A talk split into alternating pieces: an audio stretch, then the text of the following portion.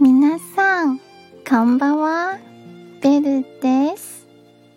台湾の常識語を紹介しています。今日の言葉はこちらです。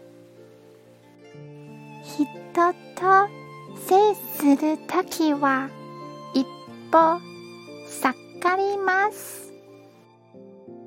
人を愛するときは簡単になります。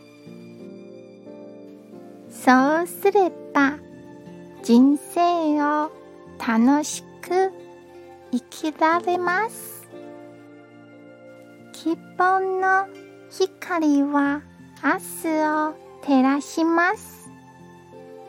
どんな時も前向きに行きましょう。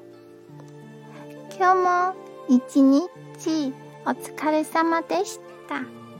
ゆっくりお休みくださいね。じゃあ、またね。